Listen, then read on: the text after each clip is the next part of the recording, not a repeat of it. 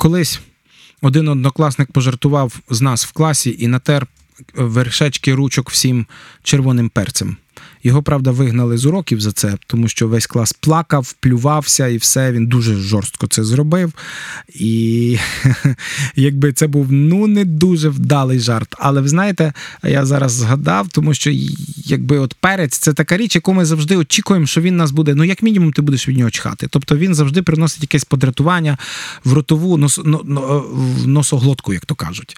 І так само перцевий пластир ми піднімаємо питання. От сьогодні я хотів би підняти питання про те, що вже стільки разів говорено, про 13 розділ е, послання до римлян, про цю владу і про те багато, як і що. Але я сьогодні хотів би підняти е, одну просту річ: чи може влада бути злочинною? От апостол Павло каже, що хай моляться за владу і все. А з другого боку, кажуть, ну як же ж ви так говорите? Хіба може бути влада злочинною? Хіба може бути влада така, якій ти не маєш не коритися? Ви знаєте, є дуже цікавих два визначення, які апостол Павло сам дає е, сам дає, ну якби Дух Святий через нього нам нагадує. По-перше, бо володар це Божий слуга тобі на добро. А друге, через те ви і податки даєте, бо вони служителі Божі, саме тим завжди зайняті. Ви розумієте, коли ми подивимося про е, ідею влади, то немає ніякої влади від Бога, тому що сама ідея влади або керування, або ієрархія, це або вертикаль влади, це є ідея Бога, тому що Бог вседержитель тримає все. І тому будь-яка влада має відображати його закони. І от коли ми підходимо до ідеї влади і покорення їй, то тут є чітка проста межа.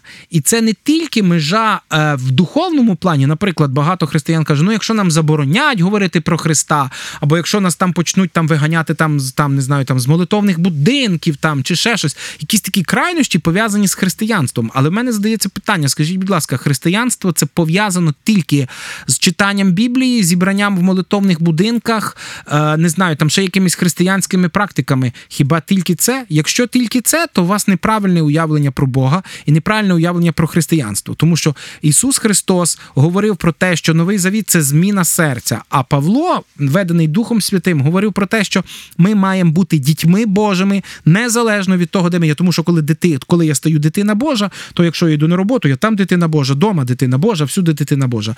І тому питання дуже часто неправильно поставлено, тому що коли ми говоримо про Божих слуг, влада має відображати її е, закони закони неба, закони Бога. Звісно, багато хто скаже: ой, це така трошки, мовляв, де ж ти знайдеш благочестиву владу? Я згоден. Але з другого боку, влада, яка абсолютно нічого не заявляє про те, що вона дотримується якихось християнських законів, то це і є влада, яка зловживає тою довірою, яку їм дав Бог, е, яку їм дали люди. Використовуючи при цьому ім'я Бога. І тому я хочу просто сказати дуже просто: якщо влада е, не є. Тою ну, простий приклад. Ми ніколи не чуємо там, наприклад, від якоїсь людини, яка йде в депутати, про те, що будь-які його питання про віру, і він їх абсолютно уникає. Про що це говорить? Про те говорить, що ідея того, що над владою стоїть хтось, хто її керує, йому е, далека і він цурається від цього. І тому, коли ми будемо говорити про те, що є ж якісь закони, непересічні е, там істини, воно далеке для нього, тому що людина, яка не має, не вірить в вічні істини, вона буде користуватися ситуативною етикою.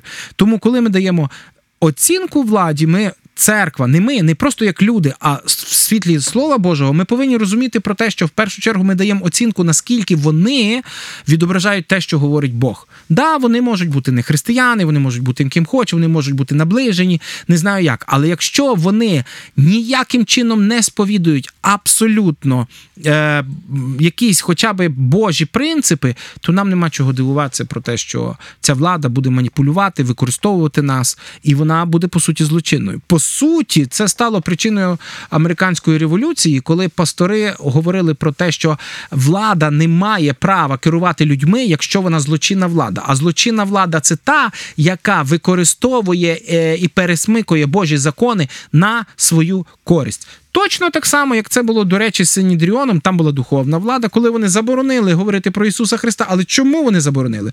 Вони сказали, тому що ви таким чином хочете спровадити кров цього праведника на наші голови, тобто, що прийдуть римляни і їх знищать. Ви розумієте, в чому суть? Це була це була претензія їхня, а це був Синідріон, це були керівники.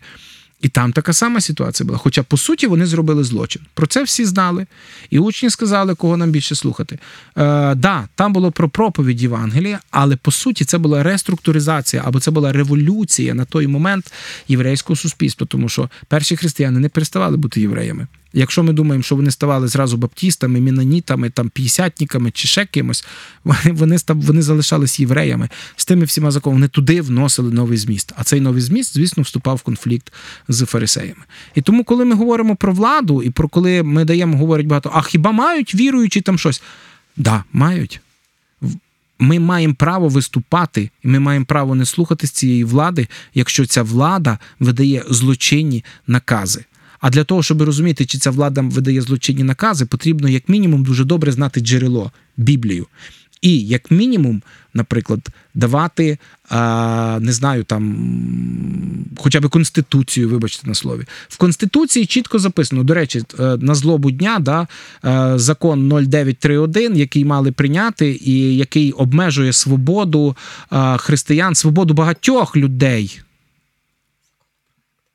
О, законопроект. Так, вибачте, мені тут нагадують про те, що це законопроект, е, який мали подати, е, який обмежує свободу називати речі своїми іменами. Ми, ми не будемо туди входити. Тобто він, він якби ще більше захищає певні, як то кажуть, знедолені категорії людей якихось. Але коли ти перечитаєш конституцію, ти розумієш, цей закон вступає в протиріччя з статтями про право кожної людини на свою власну думку. Тобто, іншими словами, цей закон заперечує одну зі статей, там, наприклад, 33 статтю, точно це точно заперечує, і там ще деякий ряд статей, які пов'язані з е, релі... свободою релігійної думки, чи ще чимось, чи ще чимось.